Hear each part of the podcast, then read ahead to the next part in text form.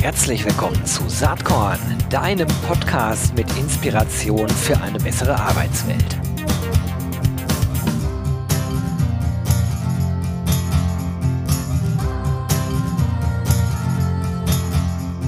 Hallo und herzlich willkommen zum Saatkorn Podcast. Kurz vor Weihnachten habe ich hier ein Spezialthema. Diesmal geht es gar nicht so hardcore-mäßig um Employer Branding, HR Tech oder irgendwelche Startups, sondern es geht um ein Buch mit einem tollen Titel, Die sieben Säulen des Seins. Geschrieben hat es Youssef Hamouda und er ist heute zu mir zu, bei, äh, zu Gast bei Saatkorn. Freue ich mich sehr darüber. Herzlich willkommen, Youssef. Hallo Gero, schön, dass ich hier sein kann. Ja, freut mich auch total. Das ist zustande gekommen, weil ich ja hauptberuflich meine Brötchen im Bertelsmann-Konzern verdiene und dort gibt's auch einen relativ großen Buchverlag, Random House Penguin. Es ist der weltweit größte Buchverlag und in diesem Verlag hat Youssef sein äh, wirklich spannendes, lesen, äh, lesenswertes Buch rausgebracht und die hat mich neulich mal angeschrieben, hey, hast du nicht Lust, mit dem Youssef mal zu sprechen? Und ich habe mir das durchgelesen und gesagt, auf jeden Fall. Sehr cool. Wie ist die Idee zu diesem Buch eigentlich entstanden, Josef? Also, na, das ist jetzt mal tatsächlich eine sehr gute Frage, wie die Idee zu dem Buch entstanden ist. Ähm, erstmal gab es in meinem Leben einige Dekaden äh, Versuche, ein gutes Leben zu führen, von dem ich dachte, dass das sowas wie glücklich sein ist immer auf der Suche sein, hinter irgendwas hinterherrennen, irgendeiner Idee von Erfolg oder von, von schönem Leben, wie man es irgendwie aus Zeitungen, aus dem Fernsehen oder aus Social-Media-Kanälen sieht, ähm, kennt. Und ich habe dann gemerkt, dass das ähm, eigentlich nie funktioniert, dass ich auch niemanden kannte, bei dem das irgendwie so ständig der Fall war. Ähm, was ich allerdings schon gemerkt habe, ist, dass es ähm, Wege gibt, an seinem äh, guten Leben zu arbeiten. Und äh, da habe ich äh, wirklich alle möglichen Dinge ausprobiert, angefangen von so Hardcore-Verkäufertraining, als ich 17, 18 war für den Wohnwagenladen meines Vaters. Äh, da bin ich in glühende Kohlen gehüpft und äh, äh, habe mir so autogenes Training, Hypnose, Coaching geben lassen, bis zu äh, über 10, 12 Jahre Therapie, äh, alle möglichen Therapieformen. Äh, ich hatte auch viele Durststrecken persönlich, die ich überwinden musste und da unheimlich viel ausprobiert. Coaching, Achtsamkeit, Meditation, Sport und irgendwann mal gemerkt, ähm, dass man das eigentlich alles in ein so ein Framework zusammenpacken kann. Es gibt Systeme, das habe ich in meinem Berufsleben auch äh, erlebt, für alle möglichen Dinge, für Content Management, Task Management, Zeitmanagement, Projektmanagement und äh, alles Mögliche sonst. Aber irgendwie gab es für mich kein System, wo ich mein Leben managen konnte. Und ich habe mich so verloren gefühlt in dieser Flut an Möglichkeiten, die es ständig gibt und auch an Verführungen, Verlockungen. Und ich wollte mich selbst da so ein bisschen mit Halt versorgen, mir selbst so einen Anker schmieden und habe dann angefangen, ähm, so ganz einfache Hefte zu bauen, so Excel-Tabellen auszudrücken und mir so jeden Tag äh, äh, zu überlegen, was kann ich denn heute tun, um dem, was ich eigentlich sein will, dem Leben, was ich eigentlich führen will, etwas näher zu kommen.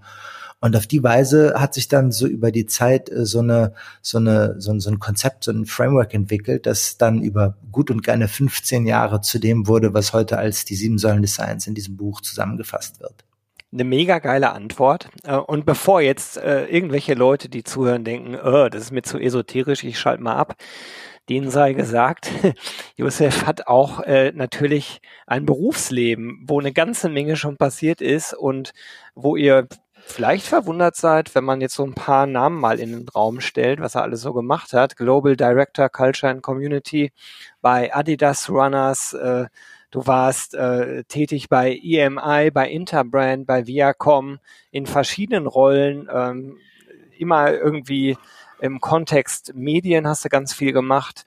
Also äh, das ist keinesfalls so, dass jetzt hier ein esoterischer Highflyer alleine nur sitzt, sondern hier sitzt auch ein Businessmann, der seinen Weg gegangen ist und weitergeht und gerade eine mega spannende Stelle auch hat. Vielleicht ganz kleiner Schlenker noch dahin. Du bist Executive Director im Fotografiska Berlin.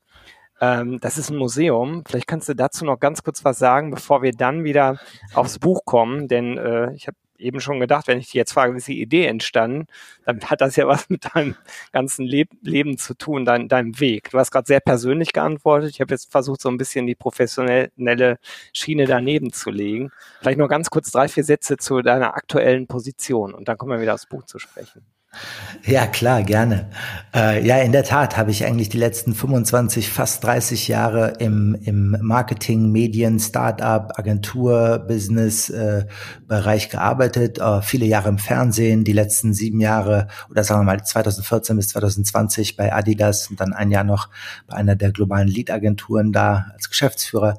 Ähm, ich möchte es mal kurz fassen. Musikindustrie, Medien, Startups, viel Marketing. Ähm, und mein erstes Buch, was jetzt vor über einem Jahr rauskam, äh, da ging es ja um das Thema Marketing, Meaning is the New Marketing. Also äh, da war das Thema Esoterik etwas weniger relevant, äh, wobei ich sagen muss, auch da steckt eine Menge von dem drin, was mhm. jetzt in diesem Buch drin steckt. Also gibt so eine gewisse Dualität. Nichtsdestotrotz, mein ähm, meine Erkenntnis war, dass ich eigentlich jemand bin, der sich wirklich sehr gerne dem Thema der Kultur widmet. Zum einen, weil ich vielleicht auch aus einer anderen Kultur nach Deutschland kam als Kind und dann immer auf der Suche nach Identität, nach Zugehörigkeit war. Und für mich Kultur so eine Art Projektionsfläche für Identität ist. Egal, ob man jetzt Veganer ist oder Fan von Borussia Mönchengladbach, ob man jetzt auf äh, Metallica steht oder ähm, irgendeine bestimmte Form von Religion ausübt. Das sind ja alles Projektionsflächen für Identität, wo sich Leute darauf einigen, gemeinsam an irgendwas zu glauben oder für irgendetwas einzustehen oder irgendwas zu zelebrieren.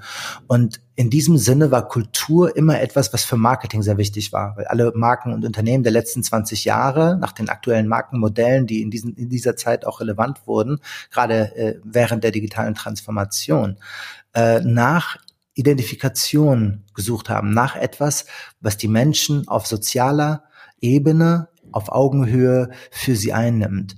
Und dementsprechend wurde Kultur in diesem Sinne immer missbraucht. Also äh, Bands oder Projekte oder die äh, großen Rapper wurden von den großen Marken benutzt, um äh, mehr Schuhe, mehr Plastik, mehr mehr Reisen, mehr Services zu verkaufen.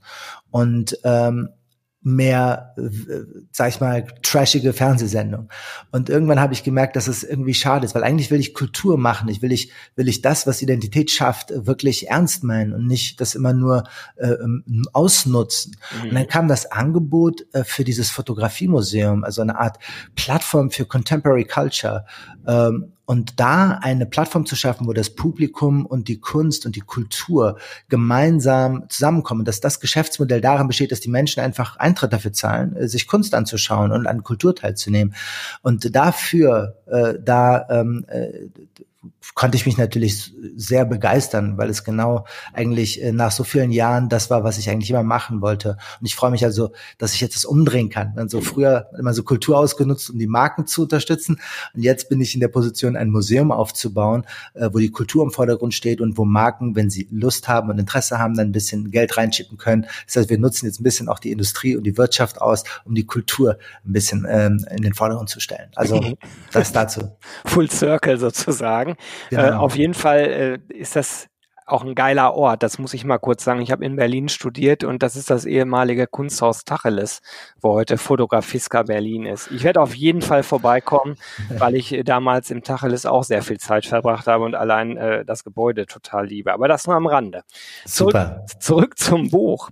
Ähm, die sieben Säulen des Seins. Ähm, wenn man nur kurz drauf schaut, dann kann man Angst bekommen, dass es eins dieser typischen Selbstoptimierer-Bücher ist. Ich äh, kann aber in Warnung geben, ist es nicht, sondern äh, geht eine Ebene tiefer. Du hast ja eben auch schon gesagt, da stecken Gedanken, Überlegungen über 15 Jahre hinweg drin. Und ich finde, es ist toll zu lesen. Es ist ein wirklich klasse Buch, wenn man sich mit sich selber beschäftigen will und vielleicht auch neue Perspektiven neue Gedankenansätze dazu finden will.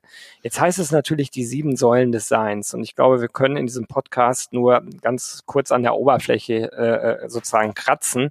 Das Buch ist äh, nämlich äh, keines dieser typischen Beratungsbücher, die knapp 200 Seiten haben. Es ist ein bisschen dicker, 360 Seiten hat's. Und ähm, vielleicht sprechen wir einmal sozusagen über diese sieben Säulen des Seins. Ich glaube, das wäre ein guter Aufhänger für den Podcast.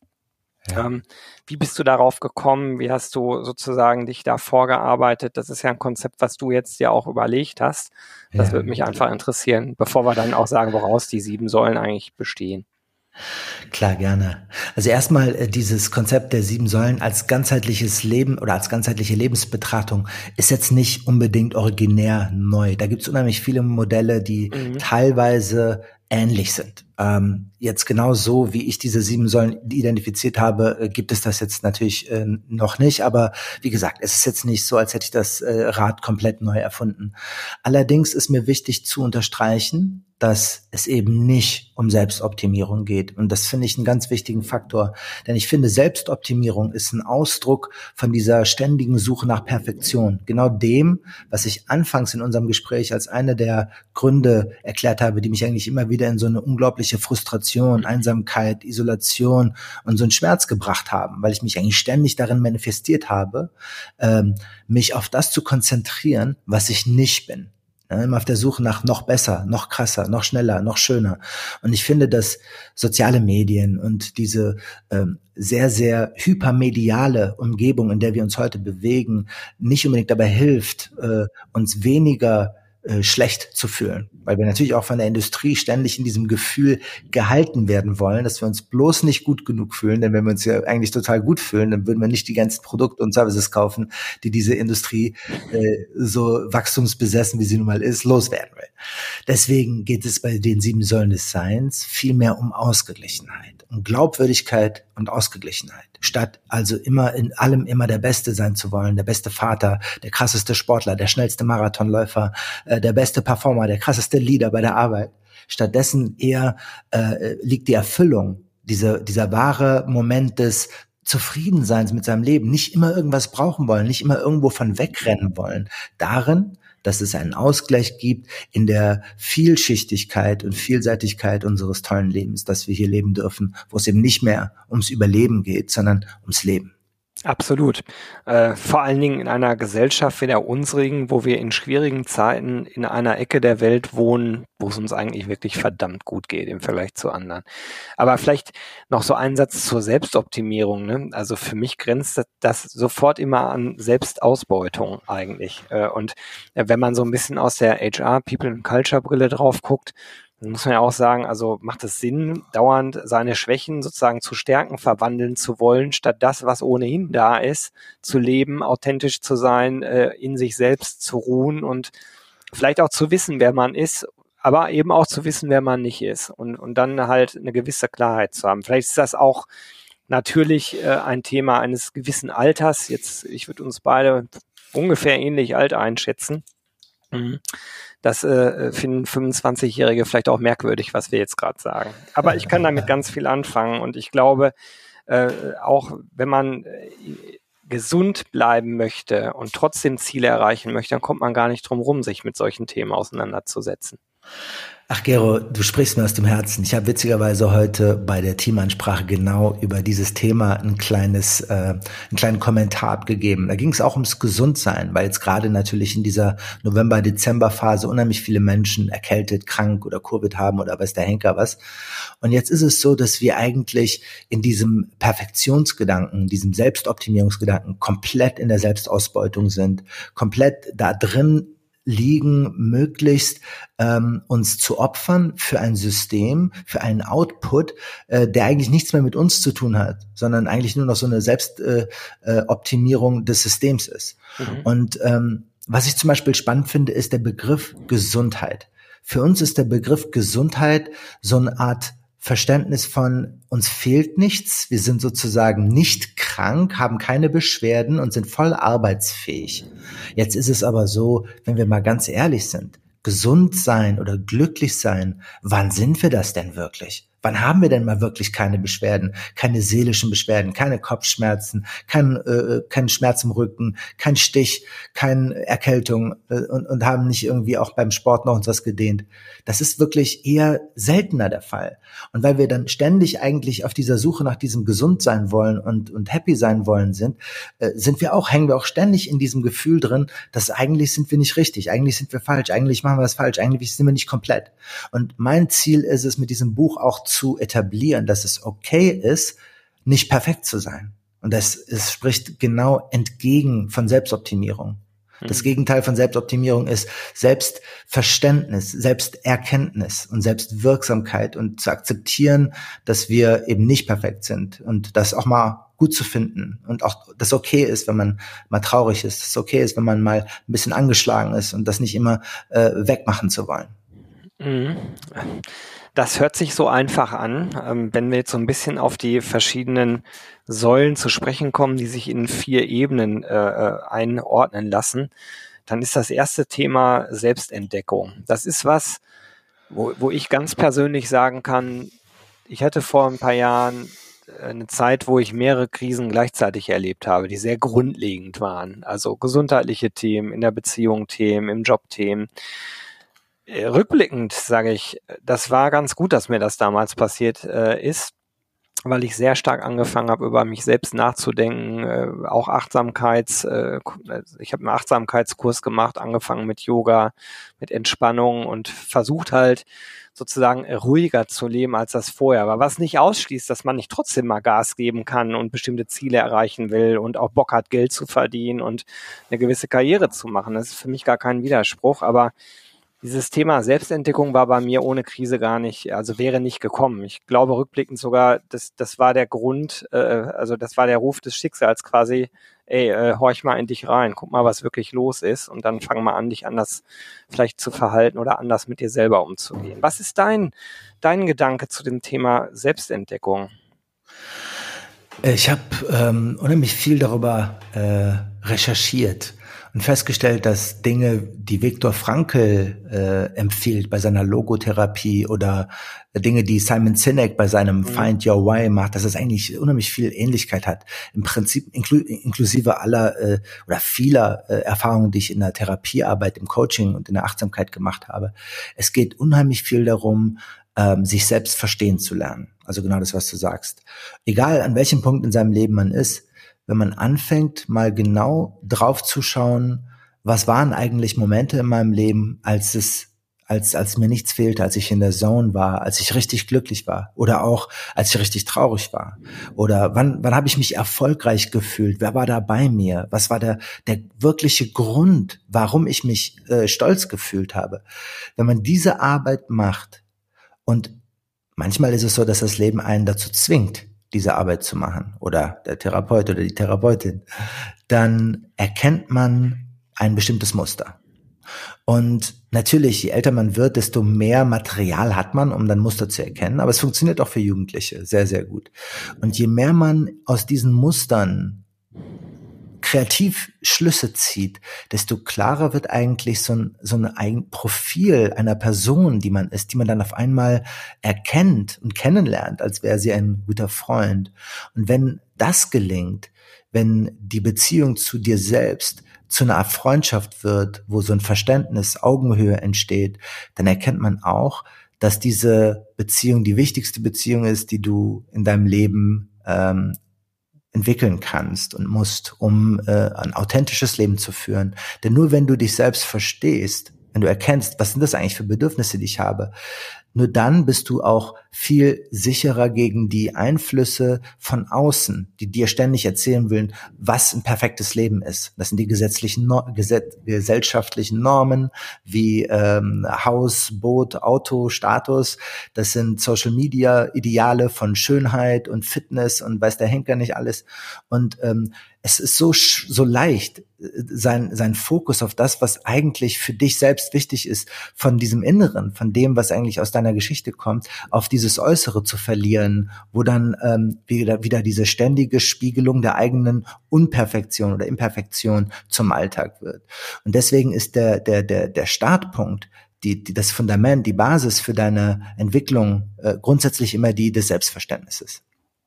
Es hört sich so einfach an, ne? aber äh, und äh, irgendwie selbstverständlich, äh, also quasi Selbstentdeckung, ja, ich bin ja ich, aber ich glaube, diese Reflexion, darum geht's, also es wirklich zu erkennen und auch immer wieder vielleicht zu hinterfragen, ähm, wie gut man den inneren Freund äh, eigentlich so kennt. Ähm, du hast eine zweite Ebene dann äh, darauf, äh, das ist der innere Kreis, die Selbstverbindung, äh, Körper, Geist und Seele spielen eine Rolle. Ähm, vielleicht paar Gedanken dazu. Wir können das jetzt nicht erschöpfend wegen der Zeit natürlich behandeln, aber na klar, dennoch. Na klar. Natürlich, also in aller Kürze geht es darum, dass wir in unserem Leben, wenn es uns, sag ich mal, nicht so perfekt geht, wie wir gerne hätten, und auch nur dann kaufen wir uns vielleicht solche Bücher wie das, was ich gerade geschrieben habe, äh, dann erstmal überlegen, wir müssen was verändern. Und dann fangen wir oft an mit, ich ändere meinen Job oder ich mach Schluss mit meiner Beziehung oder ich ziehe eine andere Wohnung oder was auch immer. Aber das sind alles Dinge, die im Außen stattfinden. Oft passiert dann eigentlich äh, Folgendes, dass, dass sich äh, das, dasselbe Problem nicht löst, sondern das eigentlich nur verschiebt. Ähm, bei den sieben Säulen des Seins liegt die Erkenntnis zugrunde, dass äh, Veränderung immer von innen anfängt. Also A, bei diesem Selbstverständnis, und da biete ich einige Übungen an, weil du gerade natürlich zu Recht gesagt hast, dass das äh, leichter gesagt als getan ist, wie das funktioniert. Äh, die basieren auf Carl Gustav Jung, auf Viktor Frankl und so weiter und so fort. Und im zweiten Schritt geht es darum, die Dinge in unserem Leben, über die wir volle Kontrolle haben. Und das haben wir bei Beziehungen oder bei Jobs äh, oft eben nicht ähm, dass wir erstmal da anfangen zu arbeiten. Und das sind dann so Dinge wie seine Ernährung, die Art und Weise, wie wir uns bewegen, die Art und Weise, wie wir unseren Geist füttern, unsere Seele, unser emotionales Zentrum äh, durchdringen. Und da sind Themen wie Achtsamkeit, Sport äh, und eine, eine gesunde, ausgewogene Ernährung natürlich ganz wichtige Schlüsselfaktoren, die deutlich mehr Einfluss auf unser Wohlbefinden haben, als wir alle glauben. Und das äh, sind die wichtigsten wissenschaftlichen Erkenntnisse, die diesem äh, Buch und diesen, diesen Ebenen zugrunde liegen. Dann geht's auf der Ebene wenig überraschend nach außen in die Selbstwirksamkeit. Und das sind dann die äh, Themen, die du gerade angerissen hast, die, wo wir eben nicht komplett alles beeinflussen können. Ne? Beziehung, Geld oder vielleicht auch Job, stellvertretend die Mission.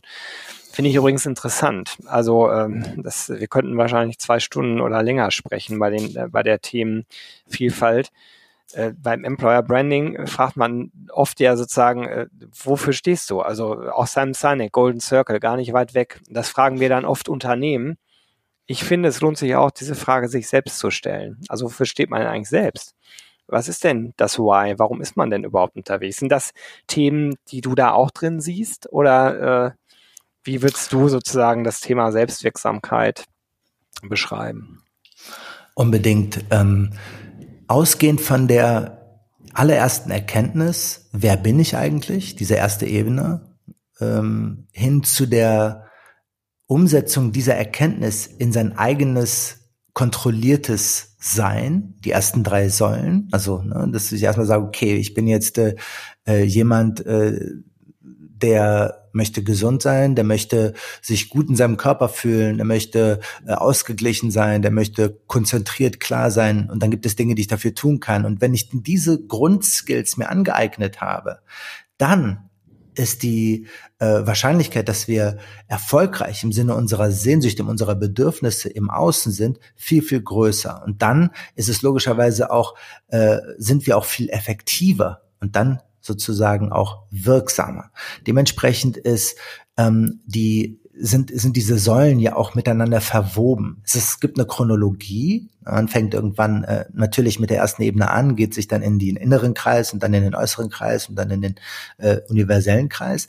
Allerdings nimmt man sich dafür halt Zeit. Äh, was mir wichtig ist, ist, dass die sieben Säulen des Seins eben nicht so ein zwölf Wochen Programm sind, was man mal macht und dann absolviert und dann ist man happy. Das funktioniert nämlich nie äh, wie eine Diät, sondern eher eine Lebens äh, äh, eine Lebensweise, eine Lebensphilosophie der kleinen Schritte, der Experimentierfreudigkeit, der Wachsamkeit, der Achtsamkeit, der Selbsterkenntnis ähm, und die anzuwenden und zur Wirksamkeit zu bringen, bedeutet nichts anderes, als ein eigenes äh, authentisches Profil der eigenen Persönlichkeit überhaupt erst zu verstehen und das, was man dann da sieht, das wirksam werden zu lassen. Mhm. Das ist spannend, weil äh, das durchaus recht nah an den Überlegungen ist, die man teilweise auch für Organisationen haben kann. Und gleichzeitig ist es wenig überraschend, weil Organisationen ja aus einer Vielzahl von Menschen wieder bestehen. Ne? Also äh, ich schon öfter mal so drüber nachgedacht ähm, und findet sich auch in deinen Gedanken wieder. Der, die letzte Ebene, auch jetzt wenig überraschend wahrscheinlich, ist dann äh, der universelle Kreis, äh, Erfüllung. Da geht es um Spiritualität. Es geht aber da dann in dem Kontext auch stark darum, sozusagen, wie man das, was man selber lebt, vielleicht auch anderen weitergeben kann oder Anstöße geben kann. So habe ich es zumindest verstanden. Aber vielleicht kannst du da auch nochmal sagen, wie, wie du es ganz konkret siehst. Genau, das hast du vollkommen richtig verstanden. Meine Erkenntnis ist, wenn ich was für mich selbst tue, dann macht mich das für einen Moment glücklich. Aber wenn ich wirklich sowas wie Erfüllung spüren möchte, dieses durchdringende Gefühl, dass alles richtig ist, dass alles gut ist, dass ich einen Wert habe für diese Welt, in diesem Leben, äh, der durch und durch spirituell ist, dann funktioniert das nur, wenn ich etwas für andere tue, wenn ich selbst los werde, wenn ich mein Selbst auflöse in das der Gemeinschaft. Da mag jetzt die ein oder andere Person nicht hier denken, das ist esoterisches Gequatsche. Es ist aber de facto ein höchst wissenschaftlicher Faktor. Also angefangen von, also das findet, dieser Gedanke findet sich übrigens in jeder einzelnen Säule auch wieder. Ähm, also nur mal also als Beispiel, Geld, was verdient wurde mit, mit einer gewissen Form von Purpose oder äh, im, was im Einklang steht mit den eigenen Werten, hat eine ganz andere Wertigkeit und wird auch ganz anders, äh, ver vervielfältigt sich auch ganz anders als Geld, was man zum Beispiel geschenkt bekommt oder was man jetzt mit einem, mit einem Lottogewinn verdient was, äh, weil da, weil da die, der spirituelle Faktor fehlt.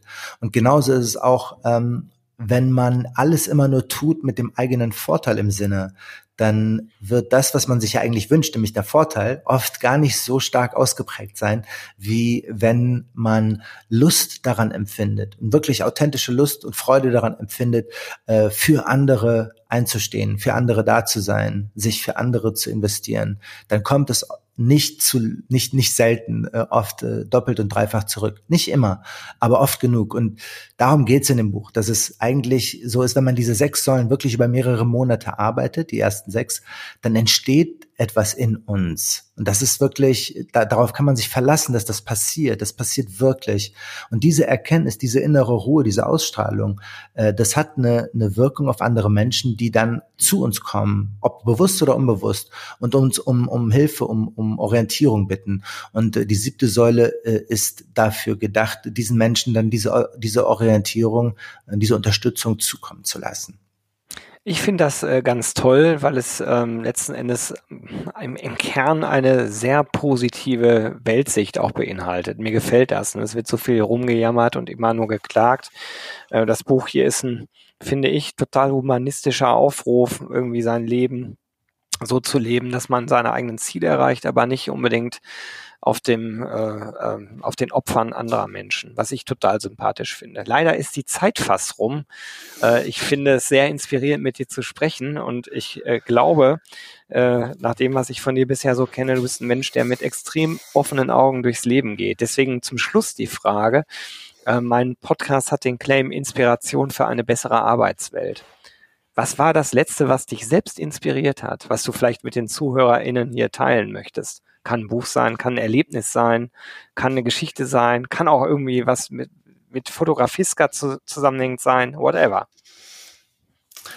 Also, was ich inspirierend fand, war die ähm, Menschenrechtsaktivistin Düsen Tekal, ähm, die mit ihrer Arbeit äh, äh, als, als Lautsprecherin, als Verstärkerin für die Menschen im Iran für die Frauen im Iran, äh, die für eine Freiheit kämpfen, äh, die ihnen per Gesetz, per Staatssystem nicht zuteil wird.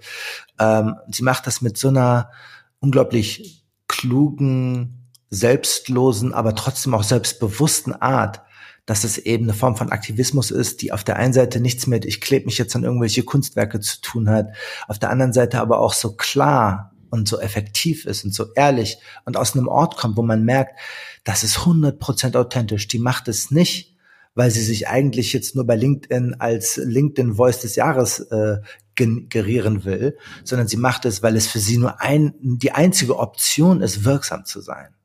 Und äh, das hat mich nur in diesem Prinzip bestätigt, dass wenn es uns gelingt, wirklich in Kontakt zu kommen mit, unseren, mit unserem tiefen Selbst, was wirklich nicht leicht ist, aber wenn uns das gelingt, dann entsteht oft so eine unglaubliche Kraft, die, wenn wir sie bedingungslos und liebevoll in die Welt bringen, äh, all die Möglichkeiten mit sich bringt, die wir uns für uns selbst und für unser Leben wünschen.